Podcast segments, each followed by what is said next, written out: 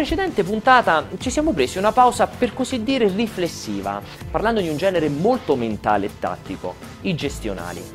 In questa nuova puntata del punto doc siamo invece tornati sui nostri binari più classici, parlando dell'esponente probabilmente più violento degli action recenti, God of War, e ovviamente del suo indiscusso protagonista, quell'ira incontrollabile che viene personificata da Kratos. Scopriamo nel dettaglio la genesi di questa saga.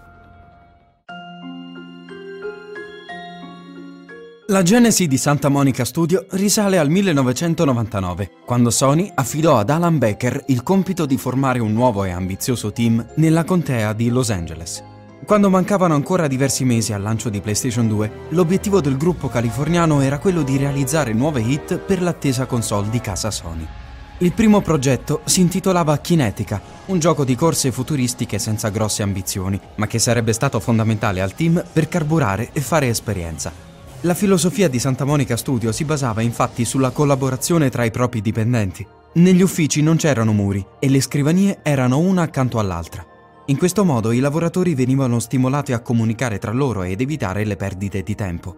Dopotutto, l'assenza di barriere permetteva ai manager dell'azienda di tener d'occhio ogni singolo sviluppatore. Quando Kinetica uscì nel 2001 non si rivelò né un successo di vendite né di critica, ma permise a Becker di dimostrare come il suo team fosse in grado di consegnare giochi di buona qualità nei tempi richiesti e senza sforare il budget fissato inizialmente con il publisher. Ma soprattutto il motore sviluppato per Kinetica avrebbe fatto da base per il progetto successivo. Un gioco molto più ambizioso, addirittura epico. Alla guida del nuovo titolo c'era stavolta il trentenne David Jeffy, uno dei designer di Kinetica che anni prima si era distinto per aver realizzato la serie Twisted Metal. Incentrato sul combattimento tra bizzarri veicoli e caratterizzato da personaggi fuori di testa, Twisted Metal riscosse un enorme successo commerciale negli Stati Uniti, facendo di Jeffy uno dei giovani designer più promettenti della game industry. Nel frattempo, Santa Monica Studio si stava ingrandendo sempre di più, raggiungendo i 46 dipendenti e includendo più di 20 persone nel solo team artistico. Con il nuovo gioco, lo sviluppatore californiano puntava ad affermare un inedito e importante franchise su PlayStation 2, creando uno spettacolare action platform che avrebbe preso il meglio da serie come Ico, Onimusha e Devil May Cry. Ma il gioco aveva bisogno di un'ambientazione affascinante, unica, ancora inedita. Jeffy decise così che l'avventura avrebbe avuto luogo tra i miti e le divinità dell'antica Grecia. Stava prendendo vita God of War.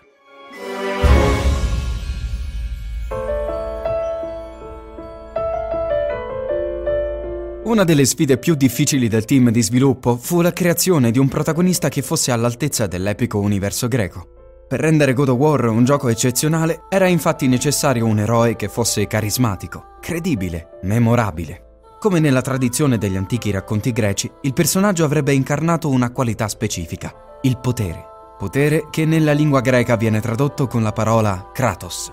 Il protagonista aveva così trovato il suo nome, ma non ancora la sua rappresentazione fisica, visto che Jeffy non voleva che i giocatori impersonassero una semplice copia di Achille. Decise quindi di allontanarsi dai classici eroi della mitologia greca per dar vita ad un soldato brutale, tormentato e violento, che fosse in grado di far emergere il lato oscuro di chi giocava. Tuttavia, prima di ottenere l'aspetto definitivo di Kratos, i grafici passarono attraverso una lunga serie di design. La prima versione di Kratos indossava una maschera, ma il risultato finale si dimostrava anonimo e senza personalità. Successivamente il team di sviluppo sperimentò un look più tribale, vestito di piume e caratterizzato da folti capelli. Peccato assomigliasse più a un indigeno africano che ad un personaggio dell'antica Grecia, e così anche questo venne scartato. Seguirono una serie di design molto particolari. In alcuni di questi Kratos veniva raffigurato addirittura come un eremita che portava sulle spalle un neonato o un cane, per enfatizzare la sua forza fisica, gli autori decisero che il personaggio non avrebbe indossato la tipica armatura dei soldati spartani, ma sarebbe stato rappresentato a torso nudo. Anziché focalizzarsi sui vestiti, si lavorò quindi su un enorme tatuaggio che avrebbe colorato il corpo del protagonista. Inizialmente blu, il tatuaggio venne sostituito con un rosso dopo che il team si accorse di un'eccessiva somiglianza con un altro personaggio dei videogiochi, il barbaro di Diablo 2. Sta di fatto che quel tatuaggio diventò uno dei tratti più caratteristici e riconoscibili di Kratos, assieme alle sue armi, chiaramente. Convinto che una normale spada o una lancia non sarebbero state armi abbastanza dinamiche e divertenti, il team di Jeffy conferì al protagonista le spade del caos. due grosse lame legate ai polsi con delle catene.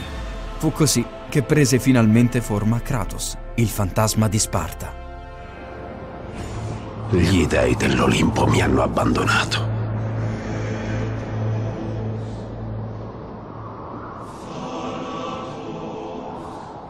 Un elemento molto interessante della fisicità di Kratos è relativo al colore della sua pelle. In pochi sanno infatti che l'antieroe è in realtà piuttosto scuro di carnagione, un po' come tutti gli spartani della mitologia classica. E la pittura bianca di cui è ricoperto il suo corpo è in realtà composta dalle ceneri della moglie e della figlia, inesorabilmente attaccate alla sua pelle a causa di una maledizione. Se si calcola anche il periodo di preproduzione, lo sviluppo di God of War richiese circa tre anni di lavoro intenso. David Jeffy e Santa Monica Studio avevano però ottenuto la completa fiducia da parte di Sony, potendo lavorare in completa libertà, sfruttando un budget molto elevato. Ad influire sulla visione creativa del progetto ci furono alcuni dei film preferiti di Jeffy, tra cui Clash of the Titans e I Predatori dell'Arca Perduta ma soprattutto la mitologia greca permise al team di sviluppo di attingere da un immaginario sconfinato. Dai fulmini di Zeus agli enormi ciclopi, dalla testa di Medusa alle pericolose arpie. Ogni creatura metteva su un piatto d'argento idee per nuove meccaniche. Gli autori ovviamente ne approfittarono, trasformando il mondo di gioco in una sorta di grande parco divertimenti in cui ci si spostava da una giostra all'altra. I nemici sarebbero stati tutti diversi e avrebbero richiesto differenti strategie. Anche le numerose ambientazioni avrebbero assicurato un'esperienza sempre nuova e varia.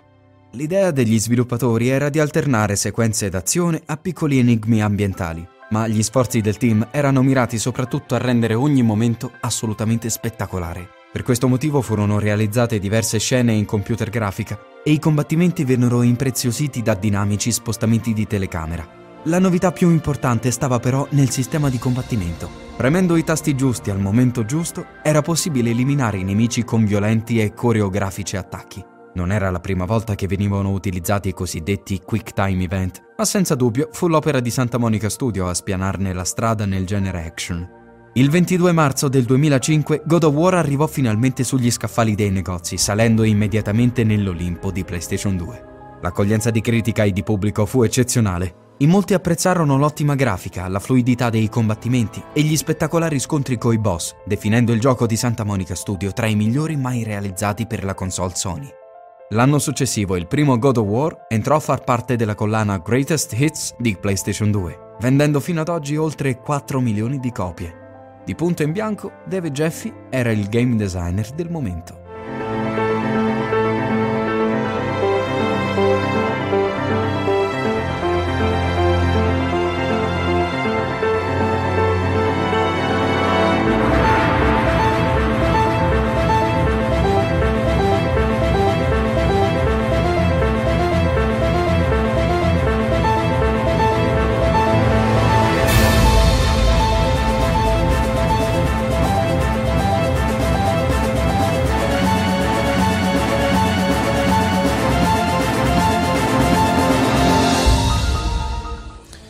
Primo God of War è stata una mazzata positiva nel genere degli action adventure perché ha portato un bel po' di innovazioni, innanzitutto il fatto di essere super spettacolare dal punto di vista tecnico, poi la, la mancanza di caricamenti durante tutto il gameplay, il gioco fluiva alla grande, senza caricamenti, senza passaggi classici tra livelli e poi anche con un sistema di difficoltà perfetto, bilanciatissimo e super divertente. In più, ovviamente, eh, è stato uno dei pochissimi titoli che ancora si è potuto permettere di avere una telecamera automatica e gestita completamente dagli sviluppatori. Mai un problema, sempre scorci spettacolari e sempre tantissimo divertimento pad alla mano. David Jaff, il creatore, è stato un po' visionario, è stato visionario, sicuramente ha inventato una saga che poi ha avuto tantissimo successo sulle console Sony e poi dopo c'è stata la maledizione del, del creatore di God of War. Ogni nuovo episodio un nuovo producer.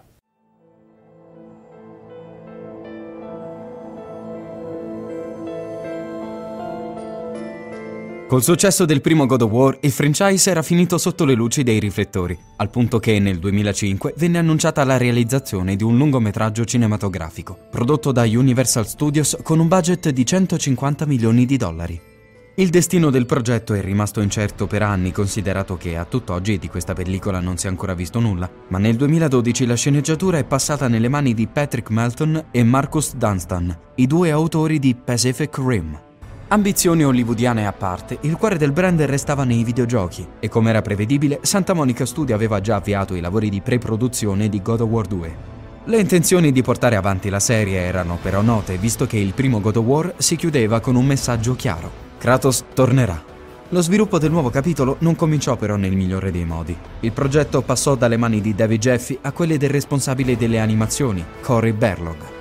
Fu dopo mesi passati a supervisionare l'intero studio e a istruire le nuove reclute che Jeffy decise di lasciare definitivamente Sony Santa Monica per dedicarsi a nuovi progetti in totale autonomia.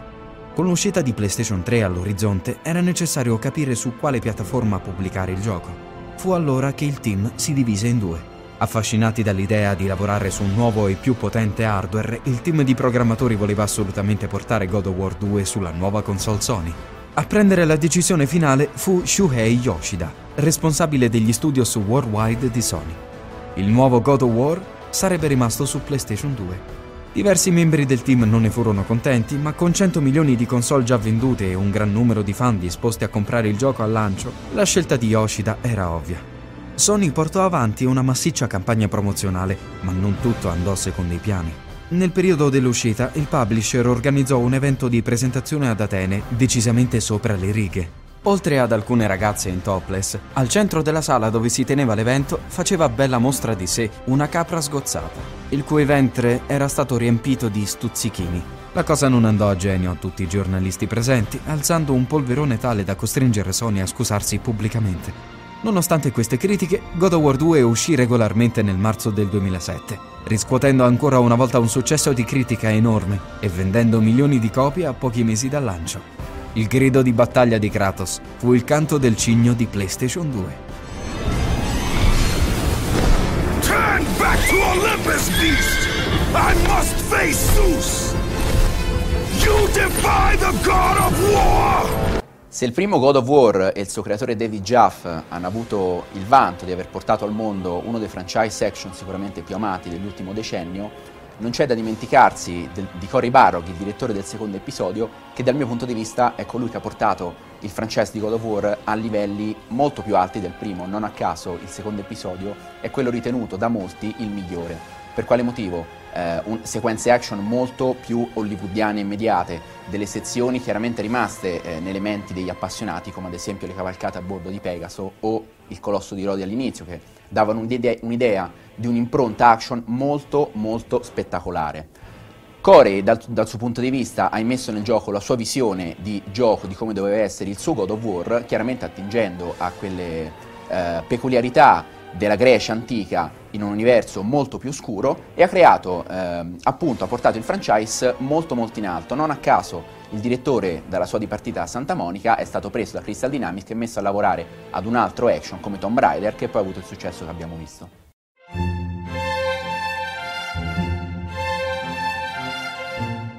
God of War era ormai diventato il fiore all'occhiello di Sony Santa Monica, ma nel corso degli anni il gruppo californiano aveva cominciato anche a supportare team esterni e altri progetti paralleli, fungendo talvolta da incubatore di idee e in alcune occasioni collaborando direttamente nello sviluppo. Tra gli esempi più noti spicca sicuramente That Game Company, lo sviluppatore dietro Flow, Flower e Journey. Ovviamente Sony non aveva alcuna intenzione di lasciarsi alle spalle una delle sue serie ammiraglie, e infatti la realizzazione di God of War 3 ebbe inizio subito dopo l'uscita del secondo capitolo. Il progetto stavolta era mirato a sfruttare tutte le potenzialità tecniche di PlayStation 3. Lo scopo era di dar vita all'avventura di Kratos più spettacolare e coinvolgente di tutte. Ancora una volta però il team di sviluppo vide un cambio di direzione. Dopo otto mesi con Cory Berlog, le redini del progetto passarono a Stig Asmussen, l'art director di God of War 2. Inizialmente gli sviluppatori avevano preso in considerazione l'idea di implementare una modalità multiplayer e controlli di movimento tramite il Six Axis, ma entrambe le funzioni vennero scartate in corso d'opera. In compenso, il team stava traendo numerosi vantaggi dalla potenza della console. Se nei precedenti capitoli venivano mostrati fino a 15 nemici su schermo, in God of War 3 il loro numero poteva salire addirittura a 50. La sfida più grande per i designer fu la realizzazione del Monte Olimpo, Le diverse zone che lo compongono non furono decise nello stesso momento, ma ideate separatamente e unite solo alla fine. Bisognava quindi fare in modo che tutto sembrasse coerente e unito. Ma non tutte le idee si concretizzarono e molte furono scartate nel corso dello sviluppo. Tra queste c'era anche un tipo più evoluto e pericoloso di ciclope, o la possibilità di usare i calzari di Hermes per correre sulle pareti in una modalità che avrebbe ricordato forse troppo da vicino la recente rinascita di Prince of Persia. Dopo aver diffuso una demo pubblica, nel marzo del 2010 il terzo capitolo di God of War arrivò finalmente nei negozi. E anche stavolta Santa Monica Studio aveva fatto centro. Quello di God of War 3 fu il lancio di maggior successo dell'intera saga, battendo i record del precedente episodio e superando i 5 milioni di copie vendute in tutto il mondo.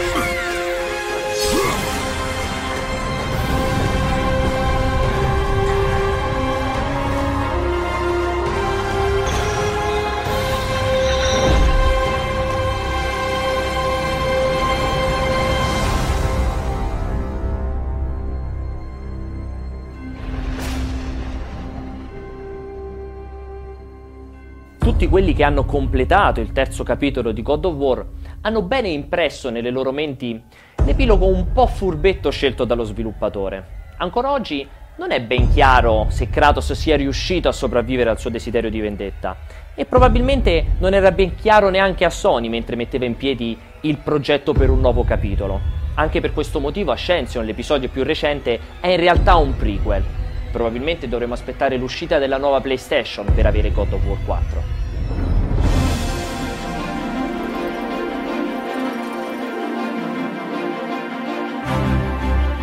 Una serie fatta unicamente di bestseller non poteva certo limitarsi alle console casalinghe, e infatti non è passato molto tempo prima che Kratos arrivasse anche su PSP, la prima piattaforma portatile di Sony. Nel 2007 venne annunciato God of War Chains of Olympus, un capitolo portatile a cui non stava lavorando lo studio di Santa Monica, bensì un giovane team residente nella città di Irvine, Ready at Dawn. Per realizzare la nuova avventura di Kratos, lo sviluppatore californiano decise di utilizzare l'ottimo motore creato per Dexter, ma la possibilità di sfruttare solo in parte l'hardware di PSP rappresentava un grosso limite per Ready e Dawn. Fu solo a seguito di enormi pressioni che Sony, con un aggiornamento del firmware, permise al team di sviluppo di sfruttare appieno i 333 MHz della console. Chains of Olympus ne guadagnò pesantemente, con effetti grafici migliori, più nemici su schermo e un'intelligenza artificiale potenziata. Ambientato prima degli eventi narrati nel God of War originale, il gioco uscì nel marzo del 2008, replicando il successo degli episodi per PlayStation 2. Chains of Olympus divenne il titolo per PSP con i voti più alti della critica, superando i 3 milioni di copie vendute. Con risultati di questo tipo, Sony decise di affidare a Red Dawn anche la creazione di un seguito e nel maggio del 2010 venne annunciato God of War Ghost of Sparta. Lo scopo degli sviluppatori era quello di spingere al massimo le possibilità tecniche di PSP per dar vita ad un capitolo migliore in ogni aspetto. La trama si collocava stavolta tra il primo e il secondo God of War e molta attenzione venne posta sulla componente narrativa esplorando il passato di Kratos e il rapporto con suo fratello Deimos. Ghost of Sparta venne pubblicato nel mese di novembre, ma le vendite non furono all'altezza degli altri capitoli, raggiungendo con grande fatica il milione di unità. Entrambi i capitoli per PSP sono stati poi riproposti successivamente in God of War Origins Collection, una versione in alta definizione per PlayStation 3.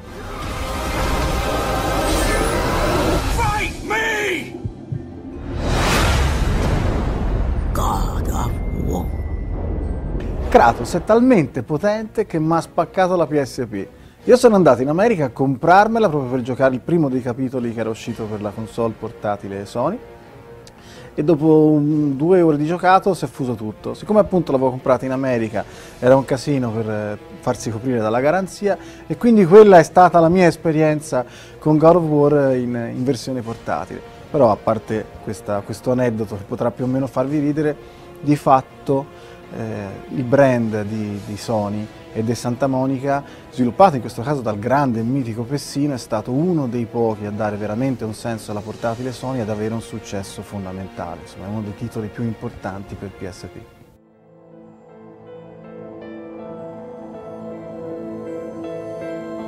All'uscita di God of War 3 e God of War Ghost of Sparta, la serie di Sony aveva visto 5 videogiochi, un romanzo, una serie a fumetti e un lungometraggio in cantiere. Non era mancato neppure un gioco mobile in due dimensioni intitolato God of War Betrayal, mentre Kratos era apparso come cameo in diversi altri giochi.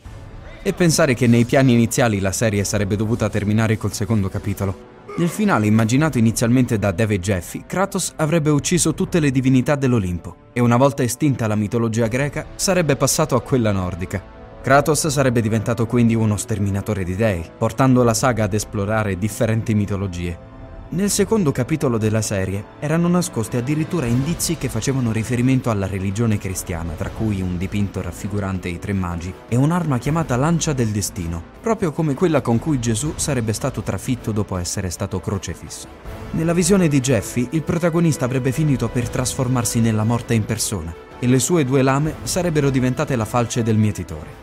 Ma un franchise fortunato come quello di God of War difficilmente sarebbe tramontato così presto. Nel 2008 Sony annunciò che il terzo capitolo sarebbe stato l'ultimo della saga, per poi correggersi tempo dopo dicendo che la fine della trilogia non avrebbe significato la fine del franchise. E infatti, in gran segreto Santa Monica Studio si era già rimesso al lavoro su un nuovo God of War per PlayStation 3.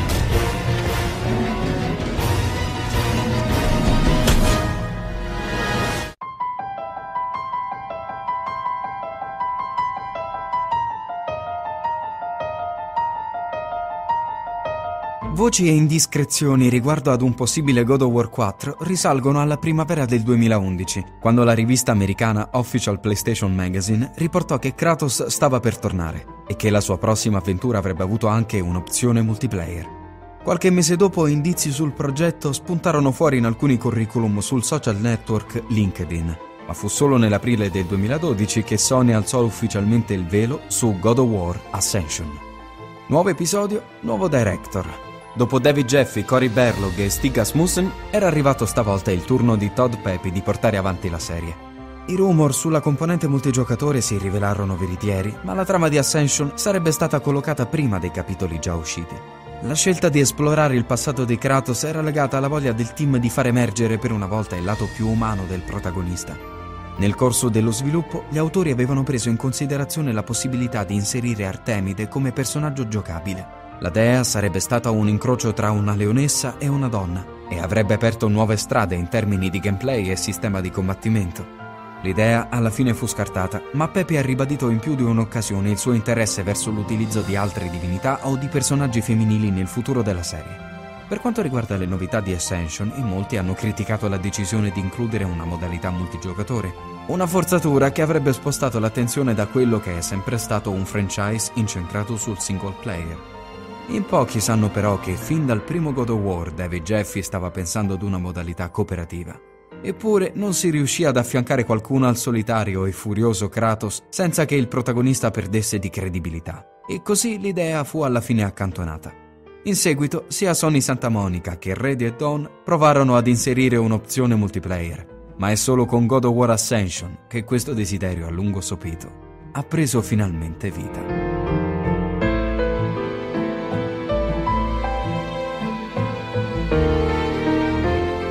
God of War Ascension è arrivato sul mercato il 13 marzo del 2013, non senza raccogliere qualche critica. In realtà c'è stata una vera e propria spaccatura nelle valutazioni mondiali, tra chi l'ha trovato perfettamente in linea con l'esagerazione coreografica della saga e chi invece non è riuscito ad accettare un gameplay che non si è mai rinnovato.